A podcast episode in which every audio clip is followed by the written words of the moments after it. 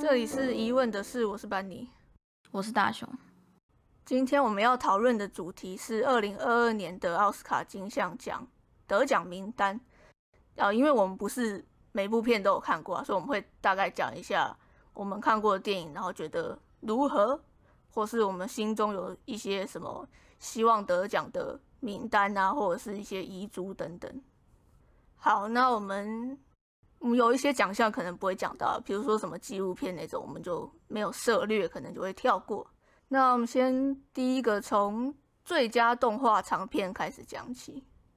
呃，这五部电影我看过三部，《魔法满屋》、《路卡的夏天》跟《米家大战机器人》。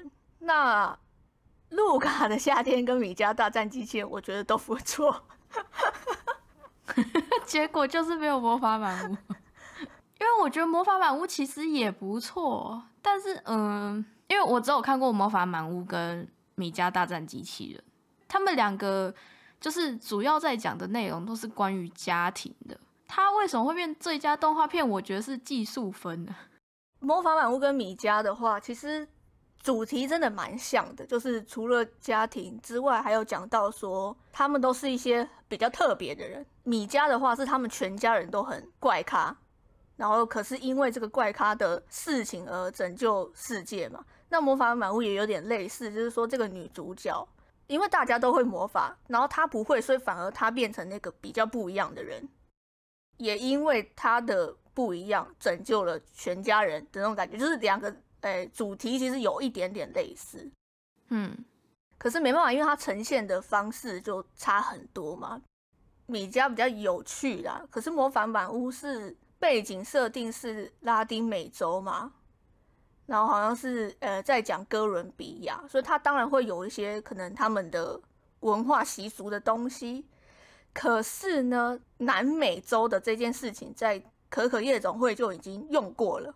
我在看的时候，就对于他的那些美术的风格嘛，然后那些比如说街上的风景这一类的，就觉得很没新意。我在看的时候，因为他们只有。就是题材上的差别，基底是一样的，国家不一样，可是都还是南美，所以就是没有太特别。我在看《魔法满屋》的时候啊，超级厌世的 前半段吧，就是因为不特别，所以你就觉得没有什么有趣的东西，然后就很无聊，看着就有点累。整部片里面的唱歌的桥段呢，我不知道是不是因为我没有很喜欢那个歌。所以就会觉得说唱歌的段落很冗长，就是因为它就是一大段，而他一次会唱完整首歌，然后就会觉得那时间很拖呢。我也不太喜欢他的，应该说我觉得他歌不够好听哎，我觉得原因是这个哎，如果他真的好听的话，应该会让我们愿意听下去。可是他就是对我们来说不够好听，所以我们没有耐心可以听他唱歌。对，然后他的角色我觉得也因为比较不吸引人，就是不止女主角而已，包括整个家庭成员，我都觉得没有很有特色吗？然后也不有趣。我觉得里面最有趣的就那一栋房子结束。呃，有一个小男孩啦，那个算比较可爱的角色，大概就这样。在讲家庭跟女主角的这个意义的时候呢，我觉得也很偏向说教。我一直觉得他后面的内容有点，就是女主角有点释怀的太快了，然后也原谅他奶奶这样对他，我觉得我觉得不行，因为前面奶奶这个角色实在是太不讨喜了，真的，所以后面要把它搬回来是有一点难了。哎，然后我有去查一下安妮奖给的怎么样，《魔法满屋》是得角色动画跟分镜。然后他的独立动画长片是《漂浪人生》，那《米家大战机器人》得了最佳长片、最佳特效、最佳角色设计、最佳导演、最佳美术设计、最佳编剧、最佳剪辑。对，英国电影学院给的是《魔法满屋》，然后广播影评人协会给的是《米家》。那所以他们其实一半一半呢？没有啊，但安妮讲的给给的不是一半一半的。就无言啊，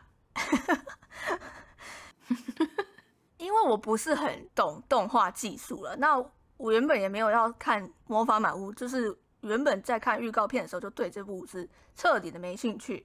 然后是我那一个读素媒，然后在动画公司上班的表妹推荐我《魔法满屋》，然后她说就是她觉得技术很厉害以外，她的同事们也都推《魔法满屋》的技术。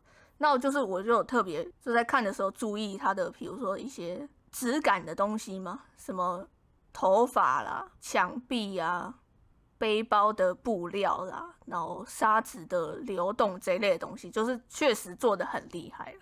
就是有一幕他从楼上跑到楼下嘛，然后布置，因为最一开始就是布置什么餐桌什么，就从头到尾他那个。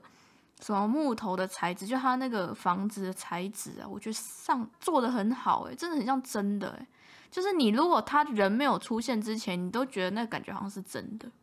我看到的是有一幕是女主角她的类似布织布的小包包，有一颗她特写那个包包，那个包包根本就是真的，那个包包的那个布织布真的就是像真的一样，就很扯了。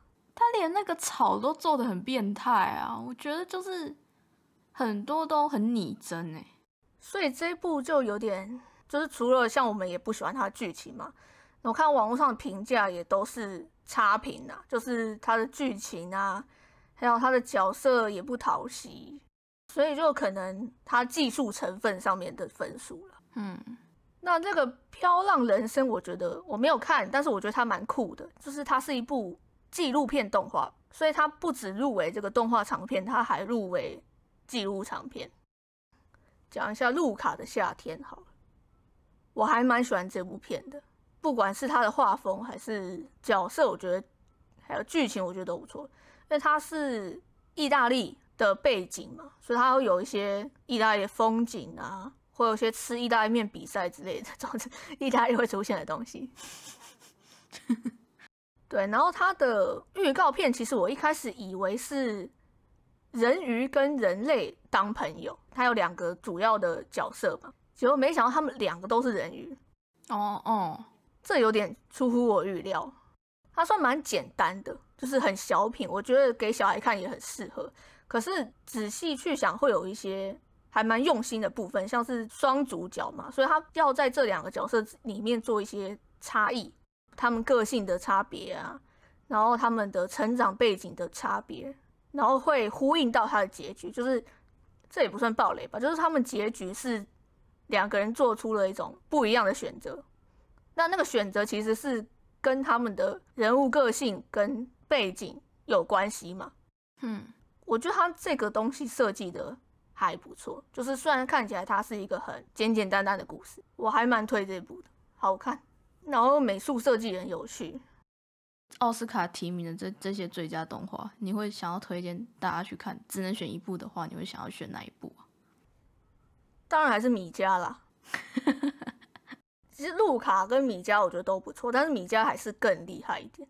米家的风格我觉得很特别，创意发想这部分就太强了，因为他是那个蜘蛛人新宇宙的团队嘛。那蜘蛛人新宇宙其实他当时就结合了漫画嘛，他把漫画跟这个现实世界做结合。那他这一部就是现实世界跟这个影像影片的东西结合。然后他的角色我也都觉得很有趣，就是他家庭成员所有人，包括狗，我都觉得设计的很好。我觉得那两个机器人也不错。不管是主要角色还是那种配角，或是来插花的这种，像他们家狗，就是这种比较有趣型的，所有东西我都觉得很有趣啊。包括他讲的那个剧情里面要讲的意义嘛，就是虽然我刚刚前面有提到说跟魔法满屋有点类似，可是我觉得他还是说的比魔法满屋好太多了。包括这个家庭的力量这件事情呢，因为他们也是要拯救世界嘛，所以每个人出一点力之外，还有团结在一起。然后拯救世界这件事情，我觉得也讲得很好。米家人设比魔法满屋好太多了，虽然说元素可能差不多，都在讲家庭。哦，不过我有在疑惑，说他们家不是有一个传统嘛？就是他爸不是送了送了每个家族成员一只那个螺丝起子吗？我想说这是有什么梗吗？还是说那这是他他们家特定的设定啊？就是怪咖。拯救世界的一个范例而已吧。他的中心思想吗？这类的东西，我觉得讲的最棒的就是这件事，就是说他们家每一个人个性都很怪，然后会做一些怪事，比如说像他爸就是有这个木工吗？就是他喜欢做一些手工的东西，包括他之前自己盖的房子嘛。嗯，哎呀，然后那个螺丝起子就是一种，就是一种刻意的设计啊，就是虽然你觉得这件事很怪，可是他刚好可以解决事情嘛。其他人都没办法从那个被关的那个箱子里面出来，因为没有人会带螺丝，没有人会带螺丝起子出门。可是就可是就他爸会啊。我记得他有一段台词，我还觉得很感人，虽然我现在有点忘记。对，就是他剧情好到我觉得会感人。呃，那个小儿子跟那只狗，在他对着那只狗说：“你为什么这么不正常？”然后后来爸爸回：“因为我们不是正常人，所以我们才在这里。我们没有一个正常的狗，也没有一台正常的车，也没有一个正常的儿子。”一直很奇怪，可是那个让我们变得更好，类似这样。我因为我有点不记得确切的那个，嗯，我在看这部的时候，我是真的觉得蛮感人。就是他在讲这个，好，我就不小心想要对比一下魔法满屋，因为魔法满屋它是一种，就是说好，因为他们家里每个人都会魔法，所以反而平凡的女主角才是那个。怪人，虽然他没干什么事，可是因为全部人都有魔法，所以反而他才是那个比较奇怪的人。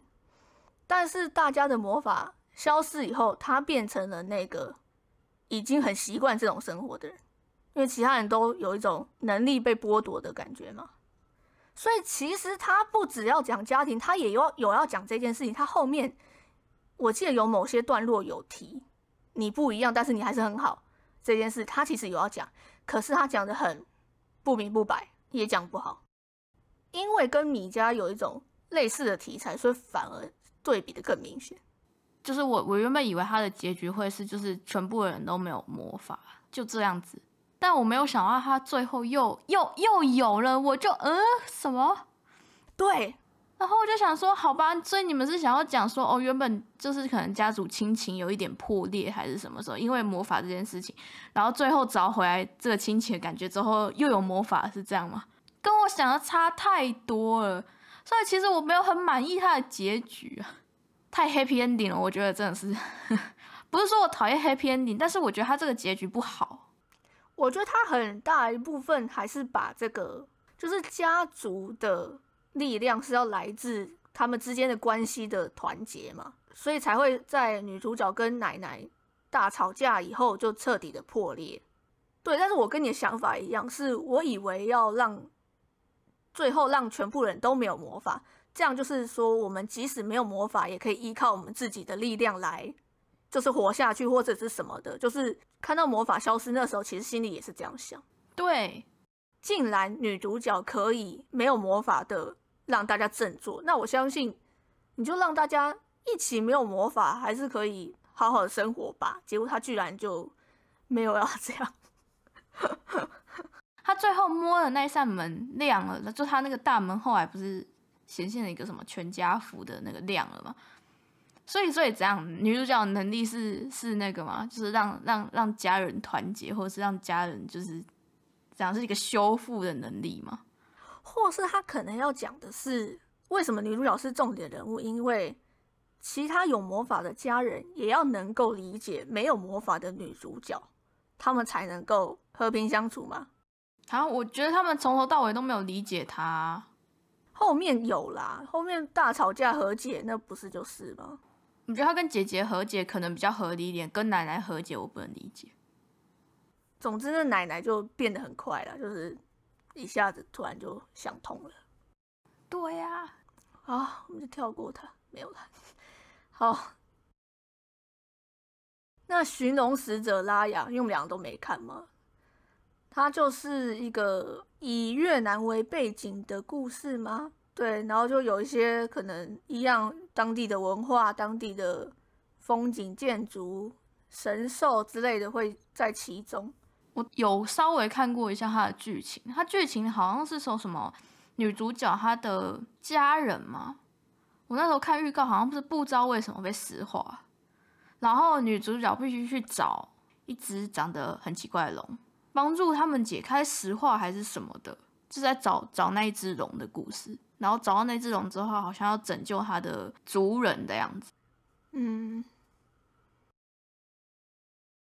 我们俩意见应该跟大家都差不多了，就是喜欢米家大战机器人的比较多，真的。好，那再来是最佳服装设计，是时尚恶女库伊拉得奖，英国电影学院跟广播影评人协会都是给她。年代是七零年代的样子，那女主角她本来就是跟服装设计有关的角色啦，所以其实通常这种角色就会蛮容易得这奖，因为她就是这个电影就必须要在这个服装设计上。花很多心思嘛，像之前有一部电影叫做《霓裳魅影》，主角也是一个服装设计师，然后他也得最佳服装设计奖，就是因为他既然要讲服装，他电影一定要花超多心思在这上面的。嗯，可不知道为什么，我觉得就是所有入围的里面，我会觉得沙丘感觉也不错啊，因为他沙丘的东西不是有点像架空的，所以。很多服装都要依他那个小说去做设计还是什么的，我觉得如果是我的话，我应该会选沙丘吧。而且他军装都很帅，呃，对，像他有很多军装啊，然后他沙漠的那一套衣服有，哎，是不是有一个名字？我忘了，可能有依据他的原作上面的设定去把它具象化了。因为这这里面大部分电影我都没看过，因为《西城故事》我有看。但是，因为西城故事的那一个年代，就会觉得他们穿的就是那个年代的衣服，但不会有那种什么有有什么设计过的感觉，就觉得很普通。他那个年代距离我们这个年代又没有到很久。库伊拉的话，他就是比较，就是因为他是时尚界的人，所以就是设计出来的东西看起来就是有设计过。感觉都比较特别的年代还是什么，可是西城故事就现代太过接近了，导致服装很多就跟现在差没有很多。台说其实可以照他那个年代做出那些衣服就很厉害，像情圣西哈诺，他那个年代就会有一些什么骑士的衣服、宫廷的衣服那种就很明确啦，就是。可是其实也不不稀奇啊，就是你在一些中古世纪那一类型的电影里面也都会看到那样子的穿搭。但我觉得那个库伊拉应该是有按照他那个角色的个性来做衣服上的变化，因为其实库伊拉我记得那时候预告有出现一幕是他穿了一个斗篷嘛。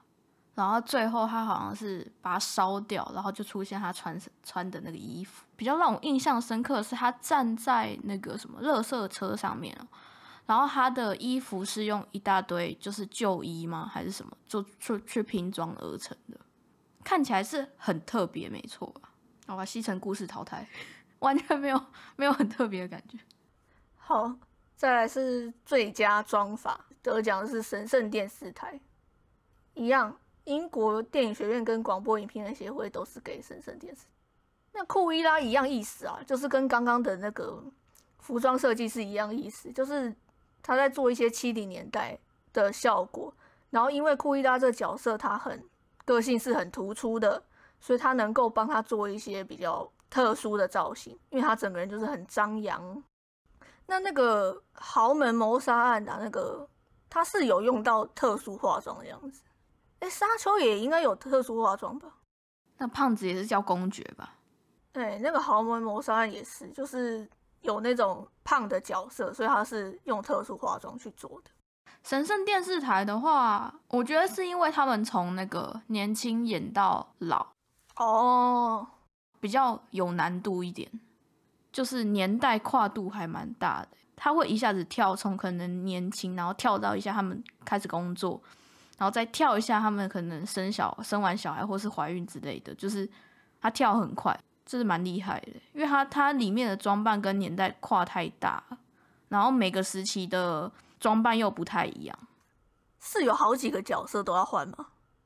主要还是就是男女主角啦，光他们两个就很难嘞。然后女主角的妈妈也算是蛮常出现的，又不是主角类，所以我觉得妈妈的感觉改变没有到很大，因为她毕竟是从女主角小时候到我看到的时候都已经生小孩了，真的没什么改变哎，我觉得变得很少的感觉。但是女主角就会差很多，她光妆发还是什么。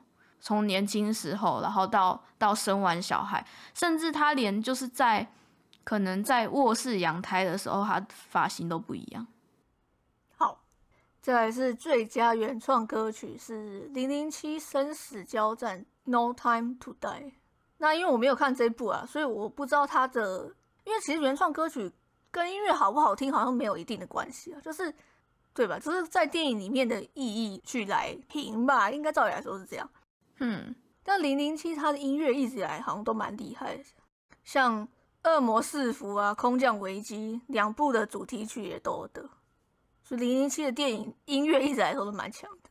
嗯，我觉得我们普遍比较认为的应该是比较像原创配乐吧，就是会觉得他音乐很厉害，好像都是配乐，不太是歌曲。会啊，像 像迪士尼的歌曲还还蛮长，都很印象深刻的吧。我是说过去几部啦，我只能说他这一次提名的那个魔法满屋就就很没有让人家印象深刻，因为他那一首歌是奶奶在讲他过去的那一段的那一首，是奶奶年轻的时候，然后爷爷过世的那一段，他用这首歌。其实我觉得这首歌蛮没记忆点的，对，没办法，因为他在整部片里面就只出现那一次嘛。而且他重点是因为它里面太多歌了啊！因为我刚刚其实前面有讲到，我对他整部片的每一首歌都没有很喜欢呐。但是这一首算是更没记忆点的吗？因为这一首的音乐算配乐吧。我的意思是说，就是其他的歌是那个角色唱出来的，你会看他的歌词，你因为你要听他在讲什么话。嗯，那这一首歌就完全是。当成 BGM 而已。我反而它里面我唯一有印象的是那个，他不是有一个大力士姐姐吗？然后有一幕是她在那边扛什么驴子那一首，那一首我比较有印象。嗯，我记得那个。我唯一有印象就这一首。那是妹妹吧？那不是妹妹吗？姐姐吧？是妹妹吗？我怎么记得是妹妹？好，算了，不重要。反正就是有大力士能力的那个王者理查的那一首。碧昂斯的《Be Alive》，那是在结局 credit 的时候上诶，我也觉得很，就是一样啊，没有重要性跟记忆点。所以我原本以为的就是最佳最佳的原创歌曲会是在那一种，就是可能是剧情最激昂的部分，然后会把那个情感给渲染开的那一种的歌诶，但他这几首好像都不是我想的那样诶，因为其他几部我们没看过，不知道了，也或者是说，因为就刚好这一。今年都没有啊，因为像比如说什么可可夜总会那种，嗯，他不是就有一首歌超重要吗？你说他唱给奶奶听的那一首？对啊，那整部片不知道出现几百次啊。你要刚好有这种剧情，他才会那首歌很重要，可能就是就是刚好没有了，要要要看要有没有才那个。对啊，没办法。嗯，但因为我没有看零零七，不知道他那首歌在电影里面如何。嘿。再来是最佳原创配乐，那得奖是《汉斯季默的沙丘》。那因为我之前有讲过好多次嘛，都是唯唯二听过的配乐加，一个是汉斯基莫，一个是亚埃桑加在之杯。嗯，其实蛮多人认识汉斯季默，应该是因为诺兰的电影之前几乎都是找他嘛。这五个入围名单哦，我说老实话，我没有一个喜欢的。啊？因为平。平行母亲没有看过，那其他像千万别抬头、魔法满屋跟犬山记其实都有点没印象。就是我看完以后，对它的配乐其实想不起来太多东西，只记得犬山记它有一些管弦乐的东西，比较偏古典乐了。嘿，那沙丘它的部分，我觉得是强在特别，它蛮明显很认真在做，譬如说它用了一些。合唱团的女生吗？就它不是只是音效，它已经变成一种音乐的感觉嘛？为了这个世界观的设定，所以它有很多低频的东西，我搞不清楚，就是听起来不像乐器，不知道是怎么做出来的声音。它有很多这类型的东西。对，那为什么我说我不喜欢？我觉得有一部分是，第一个在电影院里面看低频，耳朵很不舒服。我当时在电影院很想逃出去，是因为低频的事情，就重复性很高，所以等于说我必须要一直忍耐那个不舒服的低频，然后可是它又出现的很频繁，就是你应该知道吧？就是那个嗡嗡嗡的声音，然后那个合唱团的女生，这两个东西就是在整部片里面一直。无止境的出现，然后我在电影院就是一直捏着自己的手臂，就想说我要忍耐，我不能跑出去，怎么 怎么办？我超爱的，我知道大部分人都喜欢啊，因为他你要说跟他的就是世界观是真的很符合，但是我是生理上真的不舒服，我真的耳朵不舒服，不是说我听了心情不好，是我真的耳朵不舒服。可是电影院的声音都会过大，我想说是不是因为过大？可是我看其他电影没有这个问题，就是我第一次看电影院因为声音而不舒服是《沙丘》第一次，所以我说不是声音大小的问题，是那个低频，所以它的震动感就真的很明显，因为在电影院嘛，就是密闭的空间，然后它又低频，所以你就会嗡嗡嗡嗡的感觉，就是会打到你的耳膜。那。好，我其实该讲就讲完，就是我刚刚说，就是你你听得出来他很用心的，就是他有很多的非乐器类的声音嘛，就是你应该可以想得到说他可能是就是尝试了各种找各式各样的东西啊，看怎么样可以发出他想要的声音，就是做很多这种研究了。只是说结果我不是很喜欢，对，但是在这几部里面已经算是他就是怎么样，他都是最有特色，因为我刚刚讲。呃，千万别抬头！魔法满屋跟全三季距离看完都有一点时间的，所以完全不记得他的配乐是什么，没有让人太有印象。但我我这个奖项有一个遗珠啦，叫做法兰西特派 周报。我很喜欢他的配乐，哦，就是他是那个亚历山大戴斯贝，因为魏三德森他也是常常在跟他合作。亚历山大戴斯贝他比较就是没他没有像汉斯季默来的这么特别，他也是走比较经典路线的。可是他的经典我觉得是很有趣的，就是他虽然也是用一些古典乐器的路线，可是他的音乐我觉得是会让人印象深刻的。所以法兰西特派周报我还有去听过他的原声带，会有一些比较可能轻快的，可是是很趣味性的东西。那你汉斯季默还有要讲吗？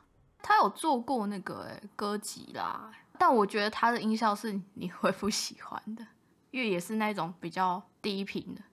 我可以理解他沙丘做这件事情，就是我刚刚讲，就是可能因为他的世界观，他可能要展现出他的呃宏大吗？就是辽阔。对，然后可能可是可能有要又要有神秘、阴暗。低沉的东西，对，所以他在做这个的发想就是很厉害的。可是对我来说，真的太过度了一点，就是说那个低频可能太低，那广阔又太广阔到有点哇，好像我我被那个声音给压死的感觉，我不知道怎么解释这个，被淹没了。因为我看的时候，我真心觉得他的配乐。真的很强，就像你刚刚讲，他他要做出各种什么神秘感啊，或者是辽阔的感觉，或者是什么这些诸如此类的东西，我觉得他能用声音把它表达出来，真的是有够强。而且因为我好像我我觉得我好像本来就比较喜欢这种类型的。哎，那诺兰的片你有很注意配乐吗？可是因为我很少看过诺兰的片，其实，嗯，再来是最佳音响。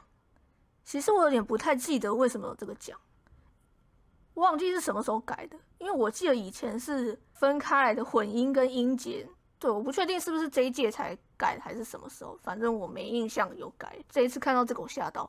对然后得奖的一样是《沙丘》，呃，英国电影学院也是给《沙丘》，因为在那个沙丘里面除了刚刚讲的配乐以外，它的声音处理也是蛮有趣的，就是真的是很有特色，像是任何比如说什么沙虫出来的声音呢，嗯，那叫战斗机吗？不确定，就是一些飞行器，就有点像那个什么蜻蜓的那个，对，然后里面还有这个妈妈教保罗的魅音嘛，就是到底他是怎么处理魅音这件事情。说实话，那个魅音对我来说也有点不舒服。同一个问题啊，就是那个真的太低了，就是它比一般的恐怖片都还要来的过度吧，就是我不知道怎么，就是我不确定他的技术是怎么去处理这个魅音的，比如说怪兽会什么会发出的声音。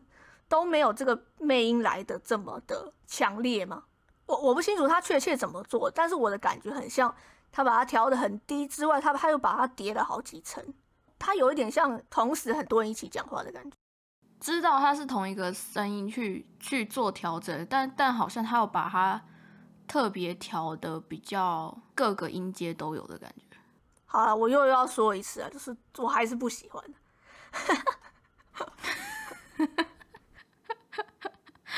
我我就还是超喜欢，其他东西还好，其他我就刚刚讲什么杀虫啊，就是怪兽啊，或者是打斗的音效啦，然后机器类的声音啊，那些可能是还好一点，但是魅音我也是真实的不舒服，就是已经不是心体心理不舒服，是身体不舒服。在他这些提名的入围的名单里面，就是因为我看过《沙丘》《西城故事》跟《全三季》。如果光这三部去比的话，《沙丘》的难度确实就是他要做的东西又更复杂，所以感觉就是得是还蛮当然的。因为他需要无中生有嘛，他的东西是你必须要自己去创造出来的。其他可能顶多什么风声那种，就是比较自然音，你是可以直接的呈现。但是沙丘它完全就是要靠你你的想象力，所以他就得了很多技术奖啊。对，就是跟刚刚的原创配乐是一样意思，就是以特色来说，一定是沙丘比其他的来的特别很多了。嗯，就变成说现在只要是沙丘的，基本上它的赢赢都是赢在这方面上面。它算是这整季里面规模最大的片吧。